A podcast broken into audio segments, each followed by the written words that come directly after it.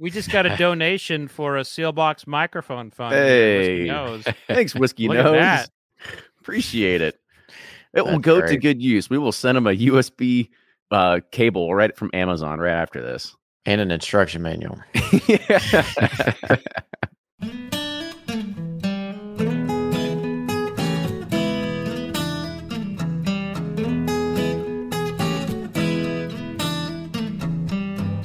This is Bourbon Pursuit, the official podcast of bourbon, bringing to you the best in news, reviews, and interviews with people making the bourbon whiskey industry happen. And I'm one of your hosts, Kenny Coleman. Well, it's Bourbon Community Roundtable number 67, and we're joined by our good friends Brian from Sippin' Corn, Nick from Breaking Bourbon, and Blake from Seelbach's and Bourbonr. So, a few weeks ago on This Week in Bourbon, we talked about Barton 1792 closing their doors indefinitely for tours. But now, it's time for us to speculate. Was this because Sazerac feels that they can't make it stand up to the current standard that people expect? Or was it a way to put all their eggs into turning the distillery into a workhorse for its brands? The Virginia ABC has now moved to a randomized system for their allocated bourbon releases. We examine what they got right and what they got wrong. And lastly, we know that people are starting to build their own bourbon bars. But what's something that you need for your bourbon bar that is essential, but it's not bourbon? With that, enjoy this week's episode. And now here's Fred Minnick with Above the Char. I'm Fred Minnick, and this is Above the Char. This week's idea comes from Ed Morris, who writes on FredMinnick.com What is the origin of the wristwatch driver side crotch shot to brag about successful bourbon hunt? Well, Ed, I never thought I'd be talking about crotch shots here on uh, Bourbon Pursuit, but here we are. Obviously, uh, the crotch shotting has uh, has reached capacity for for many of us in the bourbon social media groups. And I've uh, taken a moment to try and gather some history of of the crotch shot. And really, it comes down to around 2010 to 2012. Someone got really excited about uh, about a bottle they scored at Liquor Barn and put it right up on their left thigh and took a picture. And somebody says, "Well, I got a bigger bottle than that." And then they did it and it just kind of caught wildfire. And I would say that the watch, the watch angle came in uh, far later, maybe 2016. Sadly, most of the groups that were crotch shot dominant are no longer in existence. Facebook uh, purged them, but you can still find crotch shots uh, in the archives of places like Bourbonr. So if you go to Bourbonr and like explore the crotch shots from like you know 2014 to 16 you know knock yourself out. But th- it's a it's a phenomenon of just showing off and also people are spontaneous. People want to uh, show off right away. And it's a pretty you just get in the car you put the bottle in your lap take a picture boom. I think that it probably happened pretty natural and then it started being staged and um, you know I was never a fan of the crotch shot photos, but I also was not someone who was like reporting them to the admin, kind of complaining all the time. It just, it's the nature of the internet. You know, crotch shots are the duck lips of bourbon, and duck lips are everywhere in the selfie world. But that's going to do it for this week, folks. If you want to be like Ed Morris, hit me up on fredminnick.com. That's fredminnick.com. And let me know your idea. If I like it, I'll read it on the air. Until next week, cheers. Ed Bly and Rising Tide Spirits are back again with a new release of Old Stubborn Bourbon.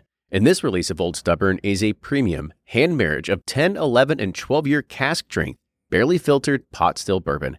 It comes in at a staggering 123.8 proof. And the flavoring grain for this one, which the last one was wheated, but this time it's now rye. Rich, sweet, and bold with a long finish that's sure to be another eye opener.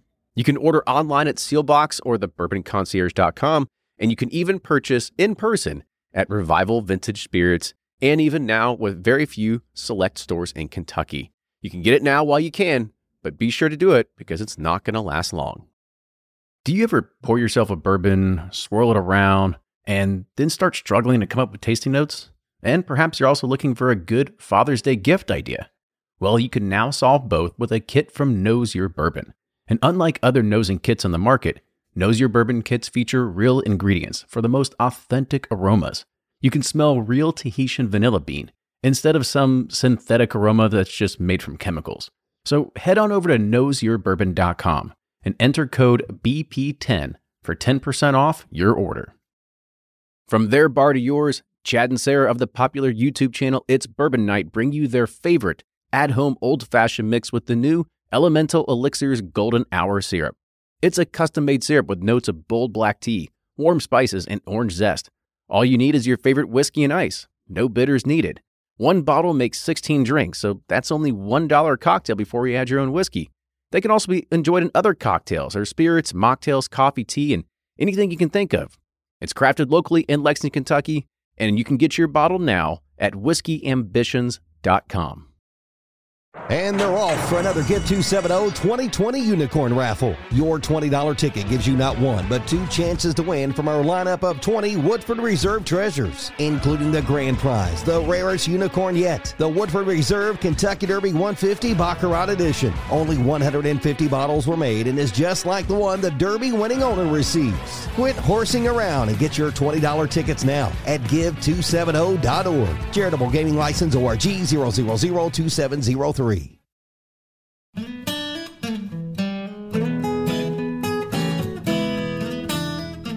Welcome, everybody. Another episode of Bourbon Pursuit. This is Bourbon Community Roundtable number 68. The whole gang is here tonight. So I've got myself, Fred, and Ryan. Gentlemen, how are we doing going up into Derby week here coming up soon?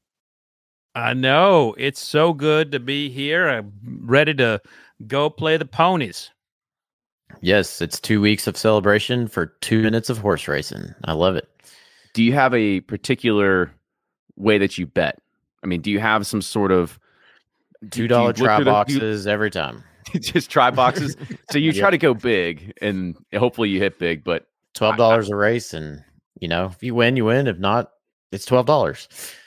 how about you, Fred? Do you have a gambling sort of a way you read the program or Yeah, I, I do, but I also have um a a very good friend who's um who's a pro. His name's Ellis Starr, and he's like the handicapper for a ton of like blood sport and like Keeneland. He's a he's a brilliant handicapper. did you He say will blood sport? Uh like, yeah, like blood, Jean Claude Van Damme blood blood sport. Is that what we're talking? uh I th- I'm pretty sure Bloodsport's the I can't remember the name of the magazine. I think it's Bloodsport. Oh, yeah. okay, It- it's like talking about their bloodlines and stuff. yeah. Well, Um, I, thought we were talking some good old Jean Claude Van Damme. I mean, that is a great movie, by a- the way. That's a sweet Hey- movie. Hey, did you ever see the Amazon Prime movie where it was Jean Claude Van Damme? You know, had his own like thing and like he was traveling back in time, communicating to himself.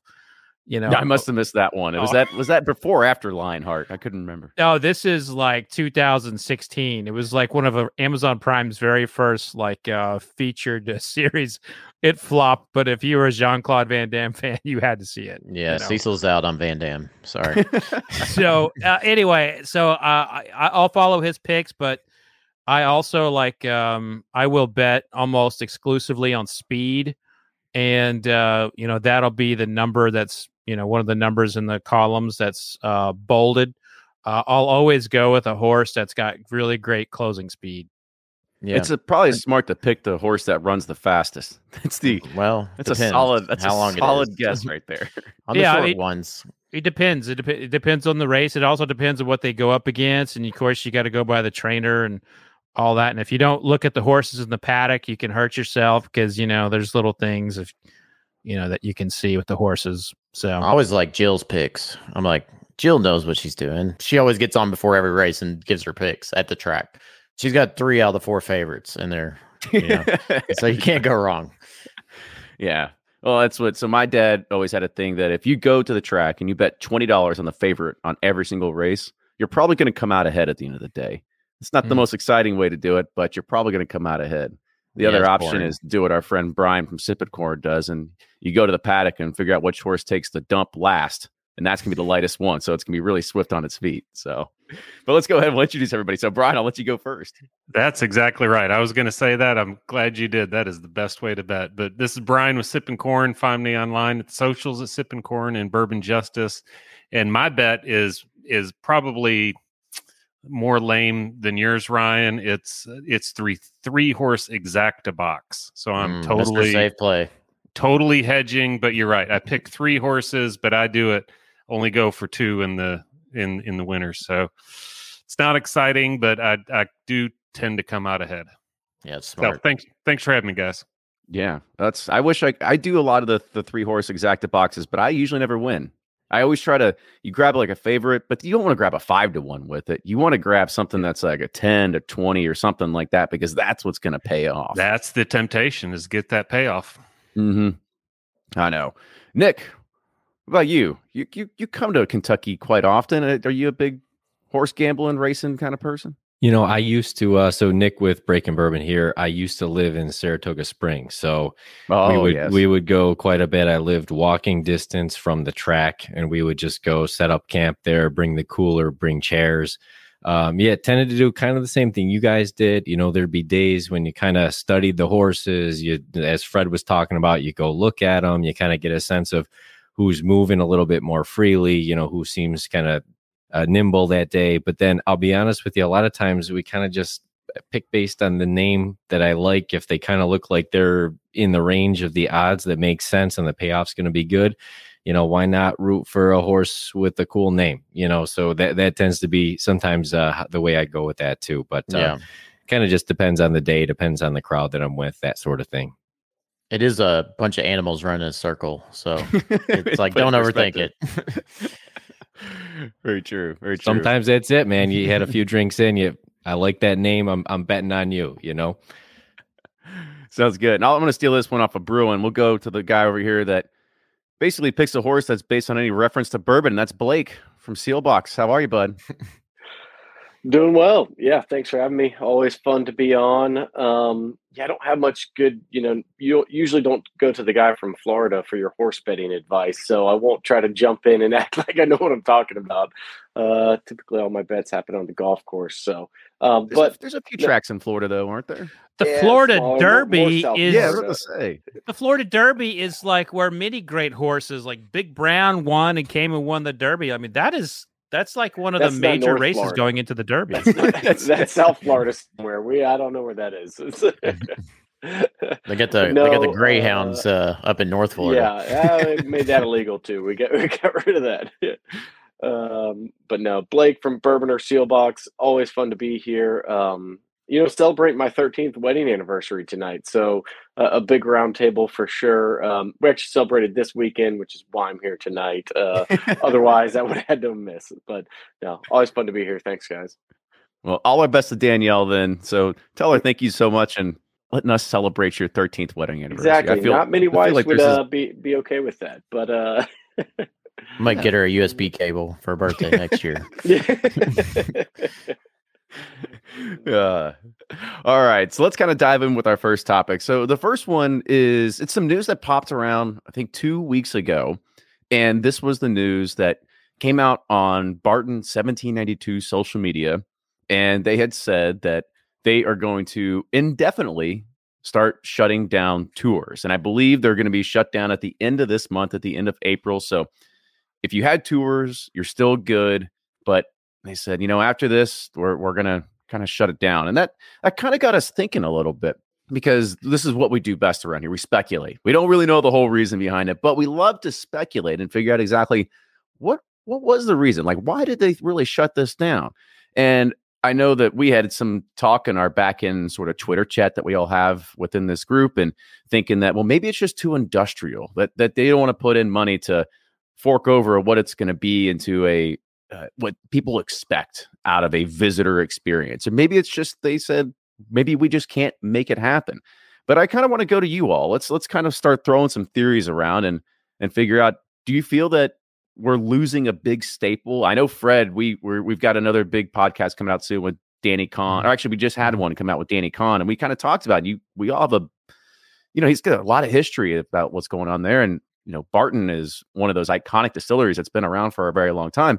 And it's going to be disappointing for a lot of people that are getting into bourbon that want to know more about, you know, you just don't want to go see the super uber modern refinished ones, but you want to see what a, Yeah. a workhorse looks like. And and you're not going to get that experience anymore.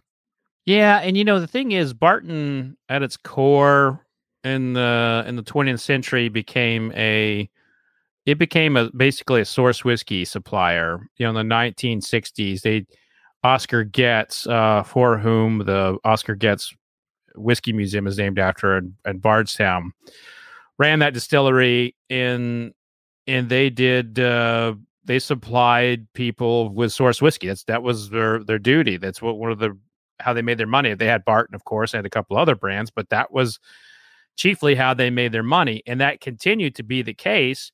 And today, it's a it's a white label brand. Uh, it's a white label maker, so they they supply the whiskey for uh, for Kirkland, which is Costco, for Kroger, which is Stonehammer, for Total Wine, which is you know uh, Walcott and a few others. They they do a they supply a lot of of people with with product, and that is their mission. And you know Sazerac is you know they're they're they're changing they're changing a lot of strategies. There's kind of like a you know a change in leadership in a lot of places within their parent company.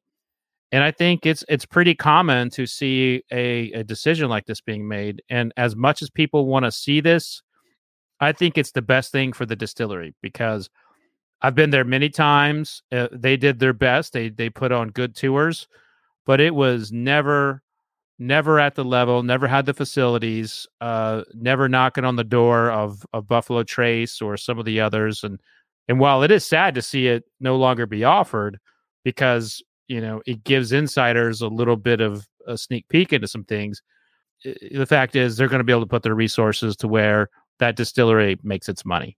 That's what it comes down to.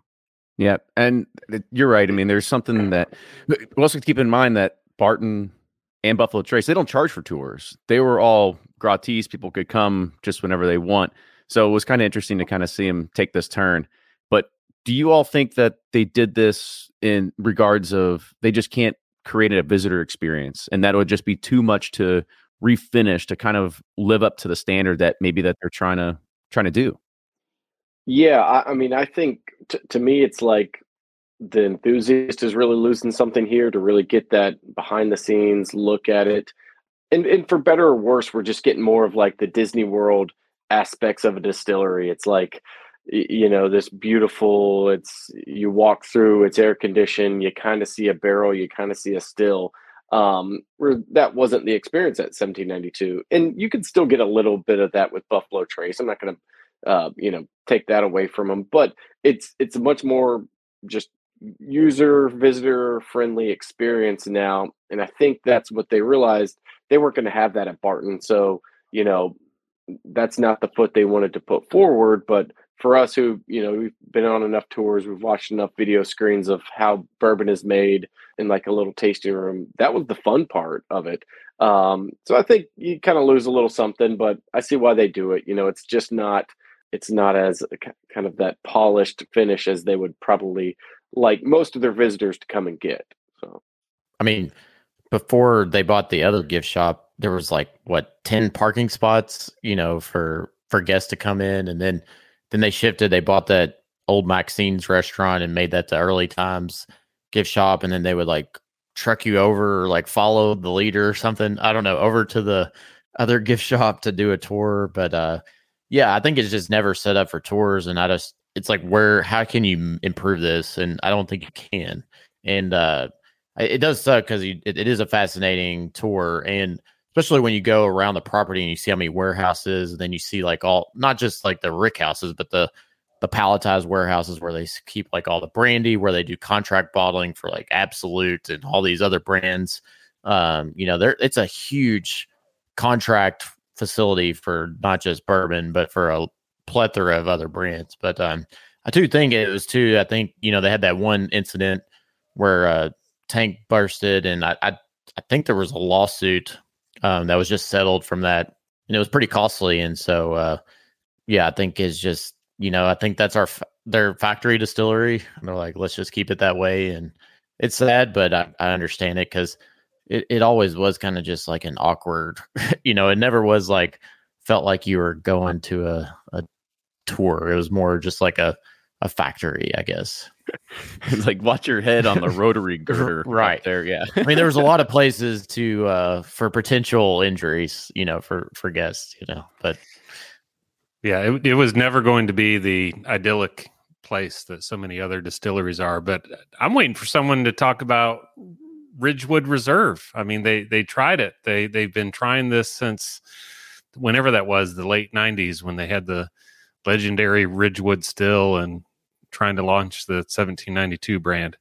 It uh, it just never took. And I, I, despite all that, and despite the fun that I think you can poke at them for this, it's a smart decision, and it's actually good to see them make the decision instead of trying to make it into something it's not. I mean, it's it's a factory that can pump out the white label and do the other contract bottling, and kudos to them to to acknowledge that.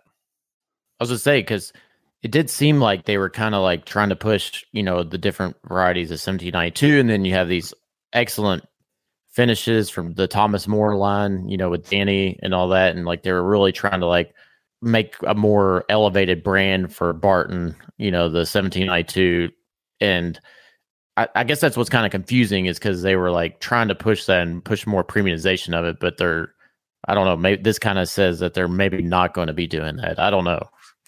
No, you do have something there, but there was also another great comment that uh, let me pull it up real quick that uh, Tony B or sorry Ryan Walls actually had here and kind of talked about how you know they purchased early times bottled and bond from Brown-Forman, brought that over into the fold, and this was going to be the if you remember their old visitor center was at the top of the hill up there at Ryan. What was the place that they revamped and made the early times bottled?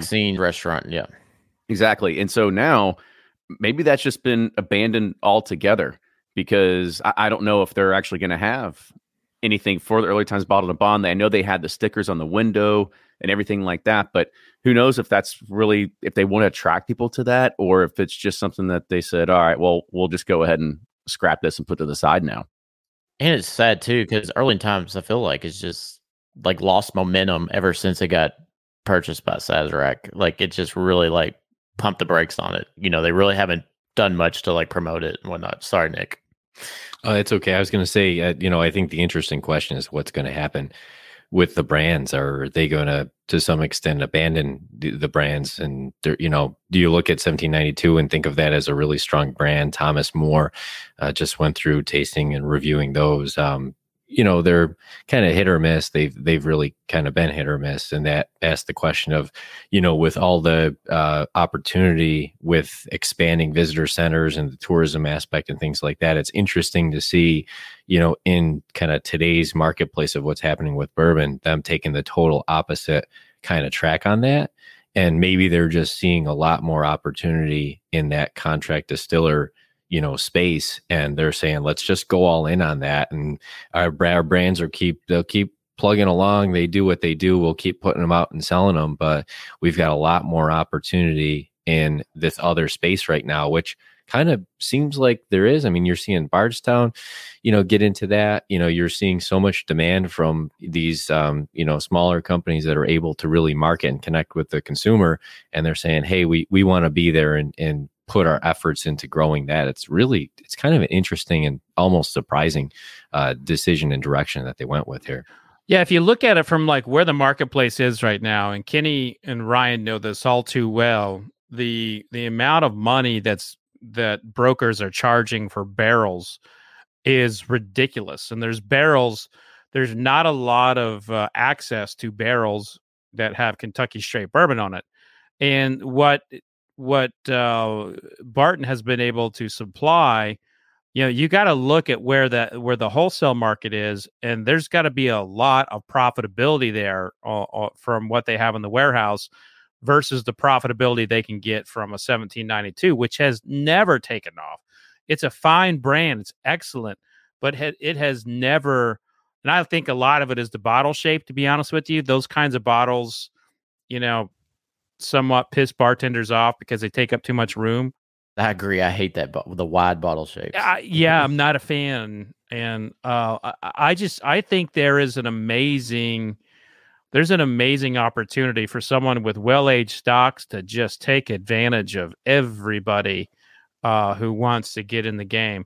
because in in what is it probably about three or four years all the investment barrels that are two to four years old they're going to go on the market and everyone's going to be like well that's nice everyone's got that i want six to eight year old bourbon uh, and then there's going to be barton saying well hello there we got you right here come on over that that is an interesting point like you know at one point or at what point does one of the bigger guys say, "Hey, we're going to sell off some stock." We, have seen Barton do it. We've seen some older stuff pop up, but I think that's more investor. But they would be primed for that. Just be contract bottling, contract track distillation. You know, we're seeing others getting pushed out or just fully at capacity. Uh, you know, as Sazerac kind of read the writing on the wall of like, "Hey, seventy team ninety two is not going to be Buffalo Trace, so let's." take a step back we're in the money making business how can we make the most money most efficiently Yep. And just to my point earlier is that tours and everything were free. They weren't really charging for them. And everybody that you have to staff the entire place, uh, that's all overhead, right? I mean, it's not like they're making money on it. Uh, it's nice to sell a few posters and some candles inside the gift shop, but that's not going to go ahead and offset the cost of what it's, you know, the the hourly wage that they're paying for these people to to staff the visitor center either. Tough to make money on free. Yeah. Does anyone think with the warehouse collapse, do you think there's any element of we've got a danger here? I mean, is that think that weighed heavily into the decision of that, or just say no, not really? They they wouldn't have employees going into those spaces if they really thought that was the case. The latter point, and and I think that it's one of those things that it happens once you learn your lesson, and as soon as that happens, I'm sure it was all hands on deck. Every single warehouse had they had gone tip top shape. Make sure that you're you know crossing your T's, dotting your I's. The plumb bobs are straight in every single one of them now. If they weren't, if they weren't then, I guarantee you they are now. And I think it was just probably a, a way to look at it with uh, just as we kind of just said, as Blake said, they're they're in here to make money. Like, where are they gonna increase the profitability? Are they able to take the visitor center that they had redone, turn into extra office spaces that people can use that are going to be there on property? They don't have to sit there and you know they have a they they can work there closer, something like that. I have a feeling that that's the way that they looked at it, and it was just a sacrifice to say we're doing. What do you think they do? Maybe ten to fifteen percent of what actual Buffalo Trace does in, in regards to tourism per year.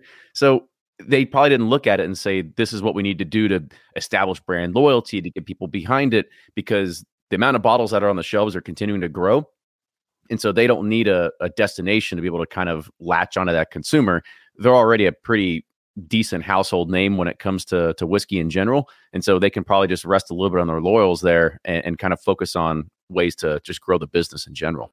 Well, just to back up, you're you know you're talking about contract distillation and uh, the the prices that the source market is getting right now. They're they would come out way ahead on then bottling it as 1792 or VOB. You know, that say they're selling for three, you know, twenty five hundred, three thousand dollars a barrel on the low end you know that's a and they're not having to pay excise tax on that you know the person whoever's bottling that is so they don't have bottling fees no excise tax you know i think it's like a no-brainer you know they can make a lot more money on the contract distillation side I'll throw one out there that's going to definitely going to be on the tinfoil conspiracy bourbon hat, um, and that is, you know, uh, Barton's, you know, could very well jump into taking on supply distillation of Blanton's. Uh, it could start taking on some of the other things for Buffalo Trace and you know transported over into those warehouses.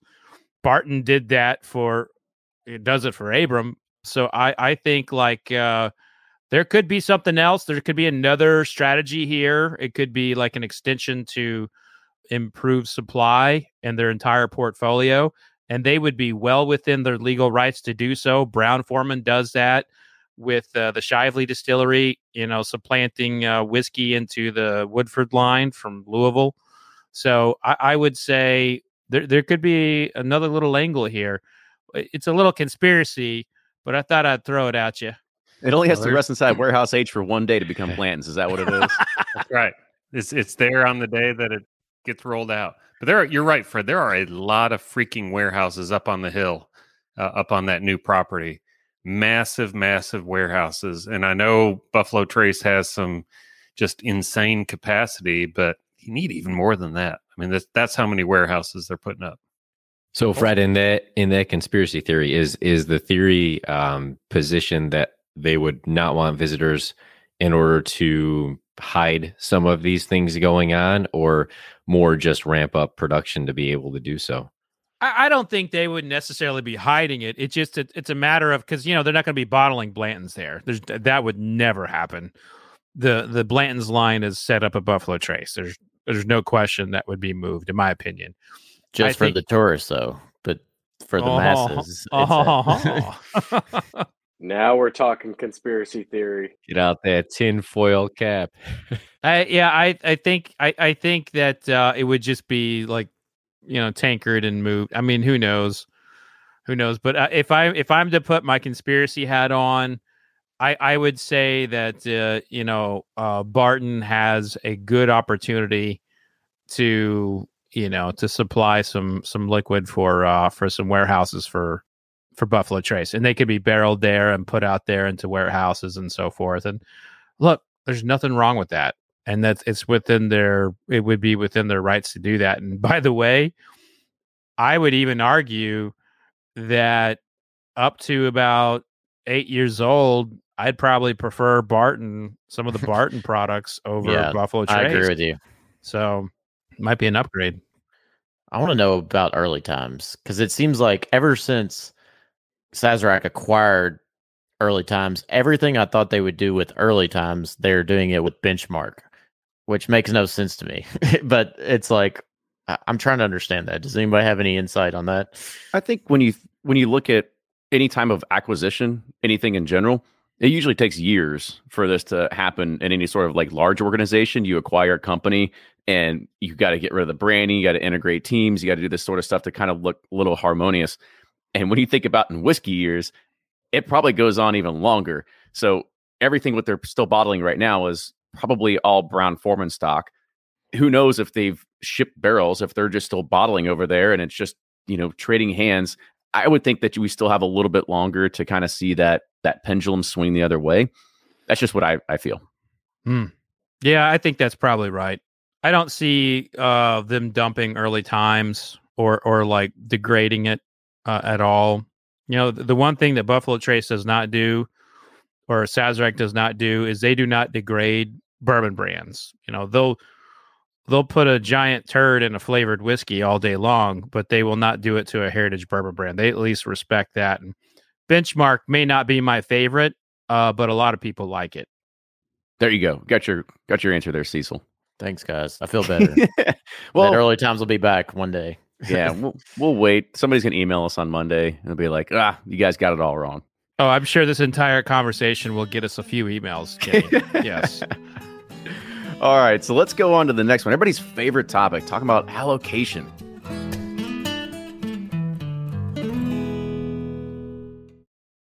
Shopify's already taken the cash register online, helping millions sell billions around the world. But did you know that Shopify can do the same thing at your retail store? Give your point of sale system a serious upgrade with Shopify. Shopify's point of sale is your command center for your retail store. From accepting payments to managing inventory, Shopify has everything you need to sell in person. And with Shopify, you get a powerhouse selling partner that effortlessly unites your in person and online sales into one source of truth. Track every sale across your business in one place and know exactly what's in stock. Connect with customers in line and online. Shopify helps you drive store traffic with plug and play tools built for marketing campaigns, from TikTok to Instagram and beyond. And get hardware that fits your business. Take payments by smartphone. Transform your tablet into a point of sale system or use Shopify's point of sale Go mobile device for a battle tested solution. Plus, Shopify's award winning 24 7 help is there to support your success every step of the way.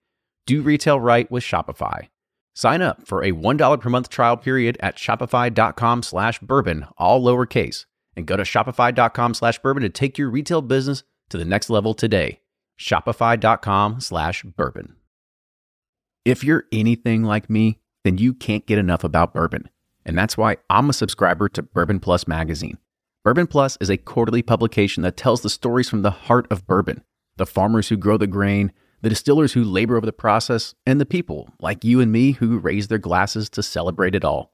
Subscribe to Bourbon Plus magazine today at bourbonplus.com, that's P L U S.com, and use code PURSUIT at checkout for $5 off your subscription.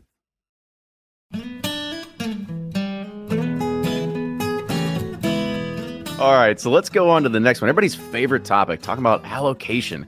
And this one was kind of made a little bit more pronounced. It actually started on a Reddit thread, and Jim Vorel over at Paste Magazine kind of dug up some more interesting tidbits and kind of talked about it. Because for around three to four weeks, there were no allocated bourbons that were being in stores at any of the 400 ABC stores in Virginia. We're talking just Blanton's, Weller, Henry McKenna, Eagle Rare, you name it, just the regular run of the mill sort of stuff that is now considered allocated. But now the Virginia ABC has announced a new and confusing yet randomized new system for the sale of allocated bourbons. So, this is what the Virginia ABC put out there. And they said to provide all customers with the greatest opportunity to purchase high demand, limited supply products, ABC will announce the store locations where limited availability products are available to purchase during store hours on any given day of the week by randomly deciding where and when to offer these products for purchase, but they are going to limit the opportunities for individuals or groups to line up outside of stores for extended hours or seek information that gives them an unfair advantage. Therefore, they're going to enable these purchases to, so they don't get purchased ahead of times, uh, sorry, ahead from other customers. So, to make these highly sought after spirits available to as many customers as possible, in store purchases will be restricted to one bottle per customer per day from all the limited availability products offered at any location. And they know that customers in all regions of the Commonwealth want an equal opportunity to get these highly sought after spirits. And they also know that these individuals who stood to benefit from obtaining the locations of these products ahead of time, they were using that information unfairly, unfairly to mobilize and purchase items before their customers. So by randomly deciding where and when to offer these products for purchase, they will limit the possibilities for individuals or groups to abuse them. So what Jim said is that what we essentially have here is a system where customers will basically never know when any of these products might be available and the new system will be entirely dependent upon social media announcements from Virginia's ABC's Spirited Virginia pages. But it might be even a little bit more cloudy. The Spirited Virginia social media pages will instead apparently announce that allocated spirits are being sold in general at various locations without actually confirming what any of those products are. So consumers will actually have to race to that location in order to find out what product or products are being sold there, or sometimes even call the store. But the first fail actually came out this past week. So Spirited Virginia posted that apparently it went out and people went out and scurried. And all of a sudden, what do you think happened? Well, there actually weren't products at the stores. And so they said, We are aware that some of the stores listed as authorized to sell limited products did not have the products in stock. We apologize for the misimpression created by our early communications, and their next drop message will only contain stores having both inventory available and that are authorized to sell.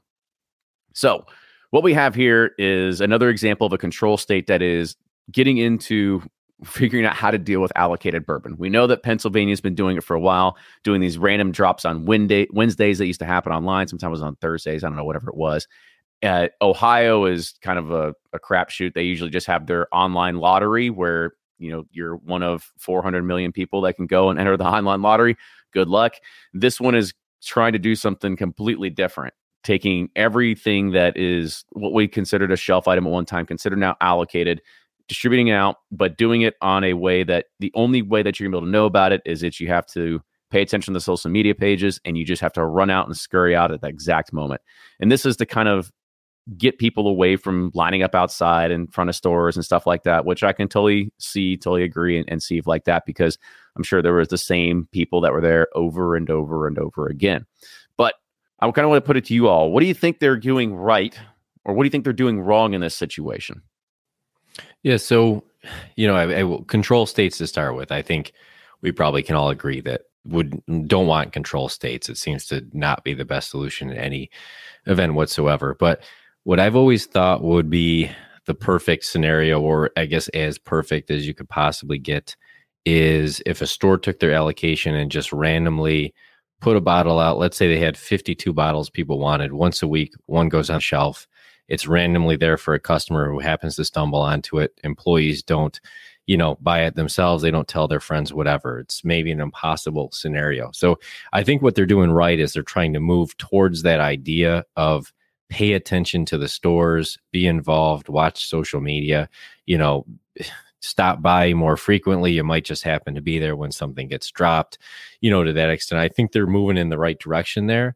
but at the end of the day are there's always going to be problems you know i think i saw uh, on their facebook page there was a comment of a lot of the stores were close by so someone was able to go from store to store to store and buy a lot of the bottles themselves potentially so i don't think it's ever going to be perfect they're probably going to look at this a year from now and completely do something different but is it a step maybe in the right direction do i like it better than a lottery i think so because it at least gets people kind of actively involved to some extent and actively, you know, paying attention to the retailer, even though it's a control state retailer.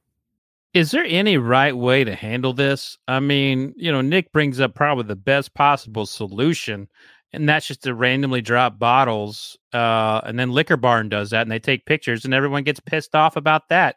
It, there's no way to win here. There's no way. I mean, there's a there's a liquor store I know of. They get their allocation.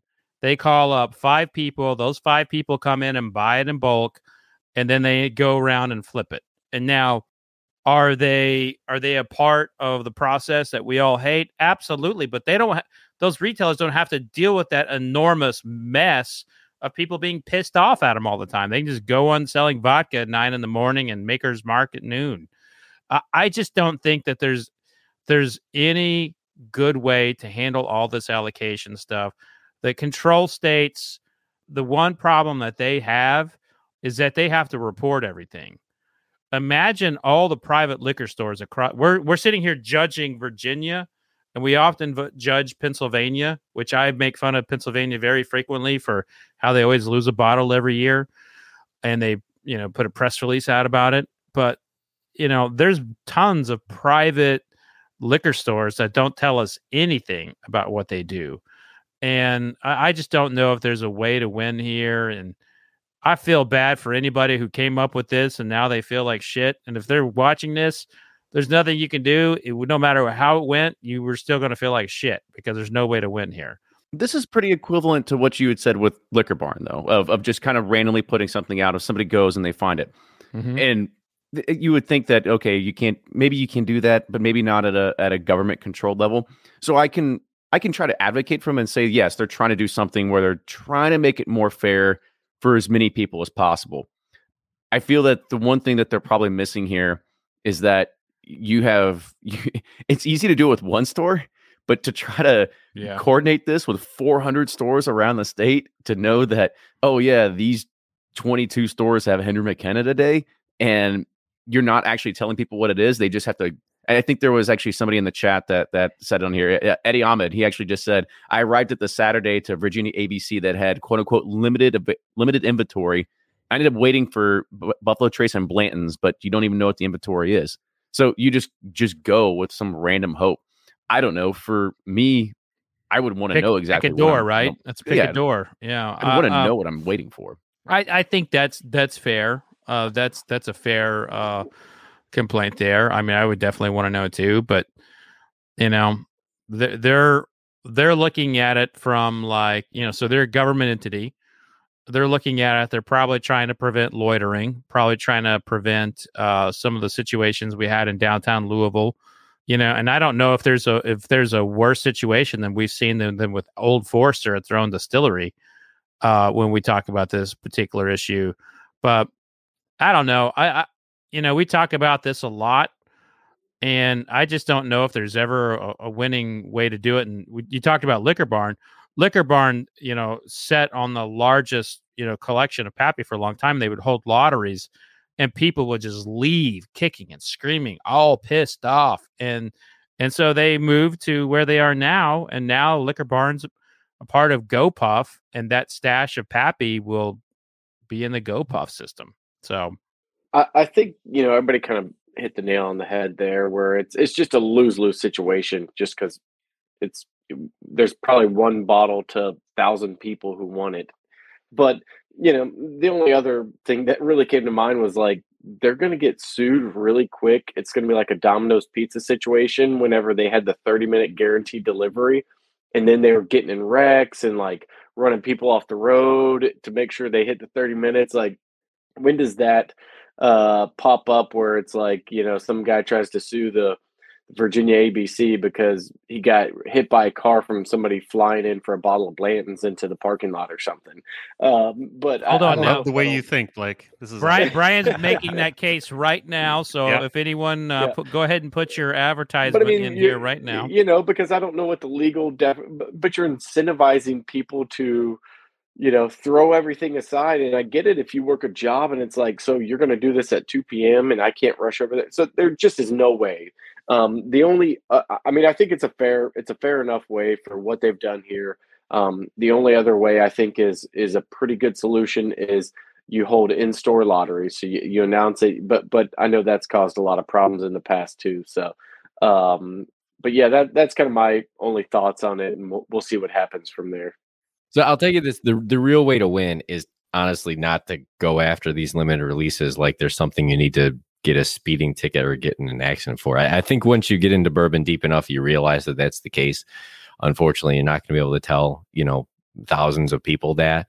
But you guys are right. I mean, there there's there's no winning here when you have something that you have limited supply and a lot of demand no matter what they do it's not going to work out and i think you could get into a case where if it's statewide you know and you're creating this fervor i know local stores that do that here in new york but i'd be hard pressed to think that somebody can make a case against a local store posting on their facebook page that something's available. I mean that would be pretty hard but um, you know a whole state doing that i mean i could see where you you could get into an issue where you know you did have some situations that could arise and the whole state is like you know pressing this issue in doing that but um yeah i mean i think no matter what they do it's people aren't going to be happy with it. They're going to be changing it in a year or two from now and constantly trying to evolve to it um I think the idea in New York, where you have individual stores and each one kind of does their own thing, you get a nice mishmash of everything. So sometimes you have an opportunity here or an opportunity there, other times you don't. I mean, I think at the end of the day, that's the situation I kind of like the most because it's imperfect, but there's a lot of variation with it. Where when you have a whole state, it's just you're in this state, this is what you get. And oh, by the way, people from out of state can buy too. So it's not like it's even limited to just residents of that state. Anybody can go and buy there. So if you notice that on their FAQ, um, so they could be selling, uh, you know, kind of unlike PA that does a lottery and it's in state only. I believe they could be selling to somebody out of state as well. I think I saw Fred was in Virginia over the weekend. I was. I was out. in Virginia over the weekend. Um, yes, I won't say what I was doing there, but uh, no, I was there for a private event. It's all good. He's camping out for Blanton's. It- Listen, it was mess Henry everywhere. McKenna. I heard Henry McKenna was at the store in Purcellville, so that's where I was. and you, and you went there. I- Mhm. It's it's got to change with the consumer. I mean, the the reality is it's going to be totally messed up so long as people want to clamor for Buffalo Trace. I mean, that's just insanity. So, I mean, put that on the banner. I mean, go buy a Russell's Reserve ten year. Go get a a uh, nineteen twenty from Old Forester. Get any of those things. Just help yourselves first. Well, I, I don't think you're going to be able to change consumer perception and consumer demand right away. If everybody that drink bourbon listen to this podcast, yes, we would collectively be able to change the lives of of all the bourbon drinkers out there. But you know, we have we have our our bourbon diehards that are the listeners of these, the people that are on the chat right now, our communities that everybody surrounds us with.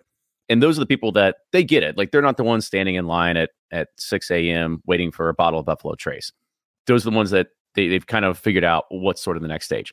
The one thing I do want to say here, though, is that I want to just give a hats off to the Virginia ABC for doing one thing, and that's probably just listening to the consumer and listening to their, you know, the people of the Commonwealth, because the only reason they probably did this is because there were so many complaints of probably the same, probably hundred people clearing out stores for years, and now they they finally started listening and said we'll try to figure out a better system to appease the most people as possible. So you got to just at least give them a little bit of credit there that they they saw an opportunity to go and fix a problem or at least attempt to try to do something different instead of keeping the status quo. As fred said at the very top of this. You're not going to be able to please everybody. And any any system that you do make is always going to leave somebody out however they're trying to do something that at least tries to get in the hands of the more people that that are out there so I will give that to them. Any other kind of thoughts before we I'll? I'll, add- I'll add to that. Um, you know, kudos to him for trying to do something, but these are the entities that are keeping us from having national shipping. And you know, it's kind of like it comes up every now and then on this show. But the you know, if if Virginia really wanted to take care of their consumers, they would allow other states to be able to ship to them.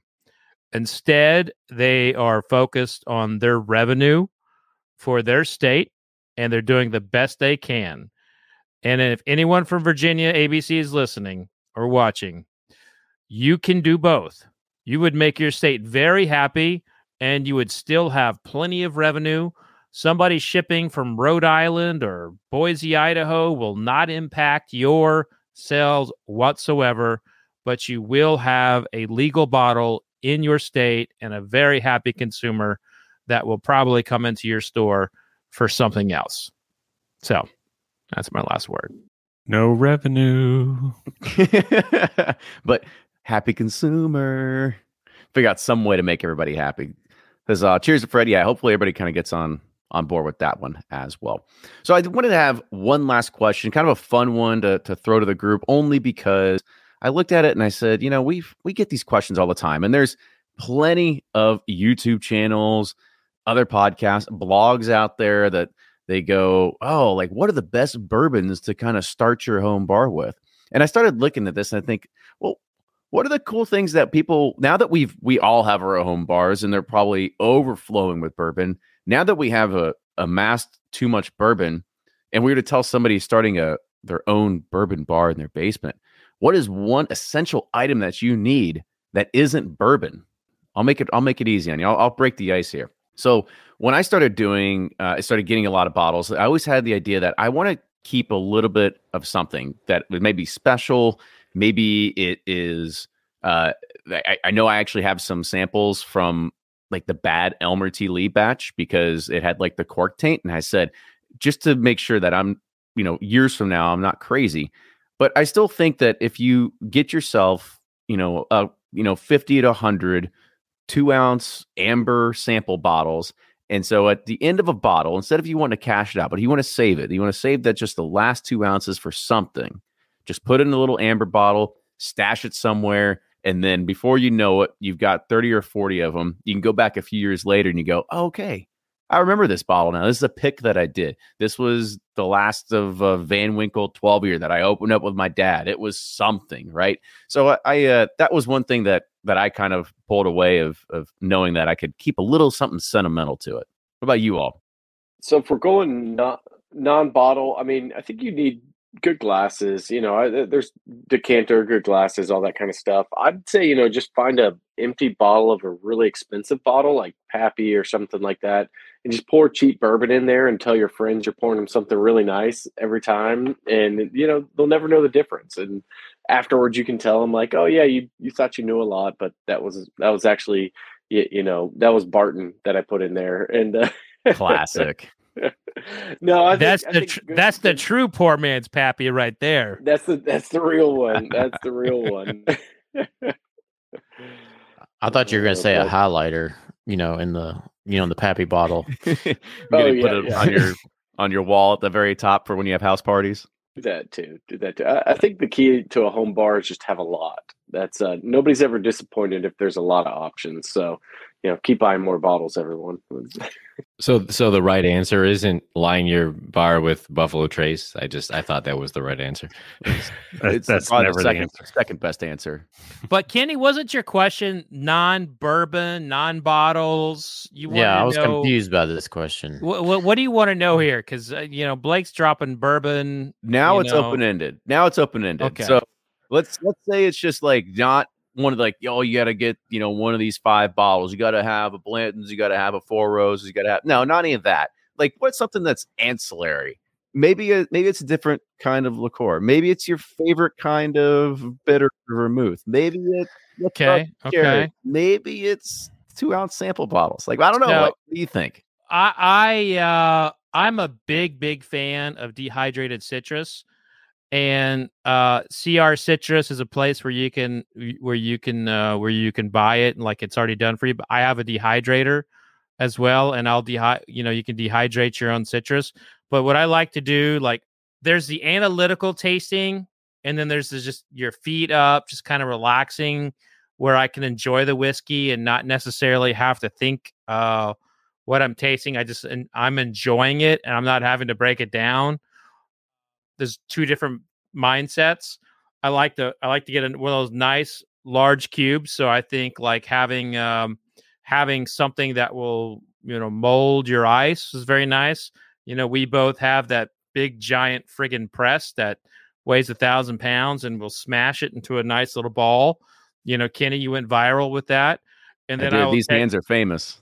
They are. They are famous. Uh, that's not the only reason. You're on a few websites with those. We don't um, talk about those ones. that's those are the secret paychecks that come in. Those uh, those another time too. Uh, you you fold the you fold the um the, the citrus around the big ice cube and you pour the whiskey over it, and it's it's an amazing experience. Like I'm not a big bourbon cocktail guy. I'm not. I'm not. I, I love rum cocktails. there's only a couple bourbon cocktails I really like, and um, but I do like to have a little citrus uh, and some ice with with the whiskey. In terms of like what bourbon to get, look, stock up on like Russell's Reserve 10 year old, rare breed, Knob Creek. Um, I mean, there's a lot of products that you don't have to spend a lot of money on that, you know, drink some of the $200 bottles under the table. That's just my opinion. Yeah, there's Pursuit some good United. Uh, I was going to say you United. Know, you can get a no, steel box. You know, thirty some odd states. Just go there. You know, clear them out. Fred, I'm with you on the citrus, and so I grabbed my bitters for people who don't haven't haven't tried to make your old fashioned yourself and you've just used the syrup i mean really one whiff of these bitters and it's just it's fantastic so work on your on your bitter game for your bar and then if you're going to be making a bourbon cocktail uh, branch out you know don't just do the old fashioned or the manhattan uh, none of these are paid promotions but ginger goes so well with uh, with bourbon try this. Um, it's not going in focus, but try this ginger flavored liqueur. Domaine de um, Canton is what he's he's holding up right there. Yeah, I haven't holding the Canton. It's it's and now I'm out of focus. There it goes, and it's just it it, it gives such a nice um, kind of color to the bourbon that uh, you got to use that. So bitters and ginger liqueur. I'm actually a big fan of that Domaine de Canton in a gold rush. You can kind of substitute and add a little bit of that. It's actually a great little cocktail there. I kind of thought of this question a different way. So, you know, as you're thinking about home bars, I see a lot of posts online about people building bars in their basement or an extra room in their house, you know, things like that. And uh, for for those listening, when I was joking about Buffalo Trace earlier, do not line your your shelves with Buffalo Trace. That was obviously sarcastic. Um, but uh, you know, I think lighting. Uh, if you're building a bar, you're you're building out a room, a space. You know, I'd say the one thing that you definitely want to pay attention to and think about if it's a space you're going to be hanging out in is is lighting. Um, you know, I did some things with lighting, and I have lights uh, on the shelving uh, behind me. I have some other lighting. You know, I actually have a chandelier that I made out of uh, barrel staves hanging above the computer. I'm kind of tucked in the corner here, but definitely getting that kind of feel with lighting and what you can do with that makes a, a big difference as you're thinking about what do I kind of want the room to feel like that we're you know we're in where this bar is going to be that i'm building. I think kind of the ambiance with bourbon is is something you think about. Anyone that you know has enough bourbon in their house that they actually have like a dedicated space for it you get to the point where you think about kind of details like that and you think about who is it that I'm going to be sharing this with and hanging out with? And you start thinking about little details like that. So certainly do not uh, skimp on lighting. Spend the extra money because whatever you do when you do the build out, that's what you're doing. You're probably not going to change it for a while. So do that. Spend the extra money on that when you uh, when you make that improvement to your house or your bourbon bar. I like that. Lighting's important. And Very double important. your square footage on shelf space. Triple triple. I uh, always go always go like two to three hundred percent on that for sure. As with everything, I always have I have two things I want to have on my additions to my bourbon. One would be a really nice country ham or something on a stand that you can do like like, like a Ben's that. ham or something because it just goes perfectly Now, with. Uh, now we're talking. That's yes. uh, or get the Costco prosciutto serrano ham or hamon or whatever you, the fancy people say. My second thing is really cheap. You can get like a 200 of these for like 10 bucks is a graduated cylinder in milliliters and you can start playing with blending different whiskeys um you know with the stuff on your bar and so you can kind of blend a, a high rye mash bill with a low rye mash bill or a wheated bourbon with the this and that and you can just kind of play around uh that's a graduated cylinder and you know 100 mls or 50 mls is always fun to just kind of play with different mash bills and see how they interact with each other and whatnot Ryan, you're you're a really good blender, and I'm, I'm not just saying that, but is that but is that how you got your start? Did yeah you- even before you were in the business, like you you would use a graduated cylinder. i did yeah It- it's a strong prop game too. Yeah. it is i know i have them laying around everywhere and it's like Our mad scientist over here.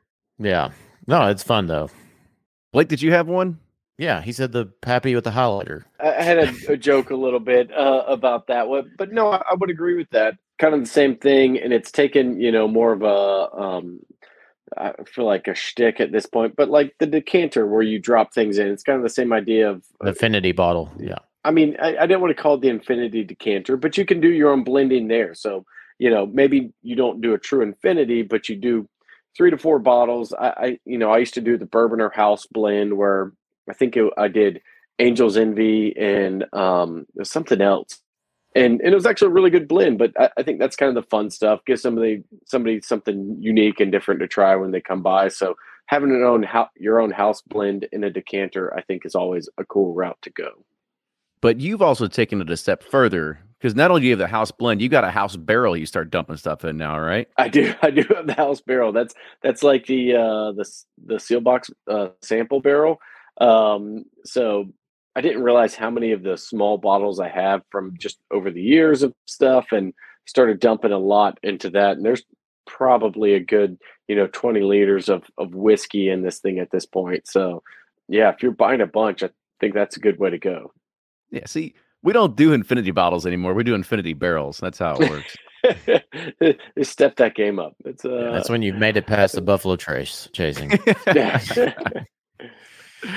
All right. Well, that's good. I think we gave some people some some good information, some things to start thinking about if they're thinking about their build out and stuff like that. But we had a lot of good topics to bring up today as well.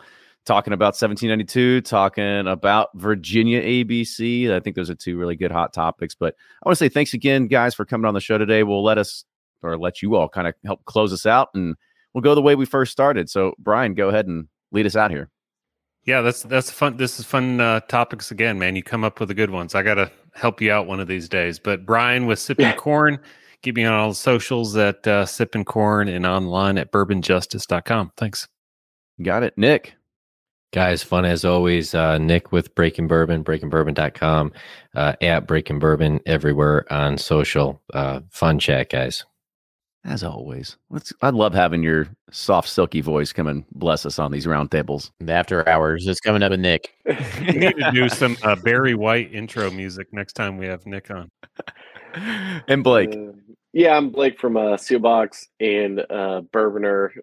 Less on the Bourbonr these days, but you know, always fun. Street continues even on the iPhone. So thank you all for having me.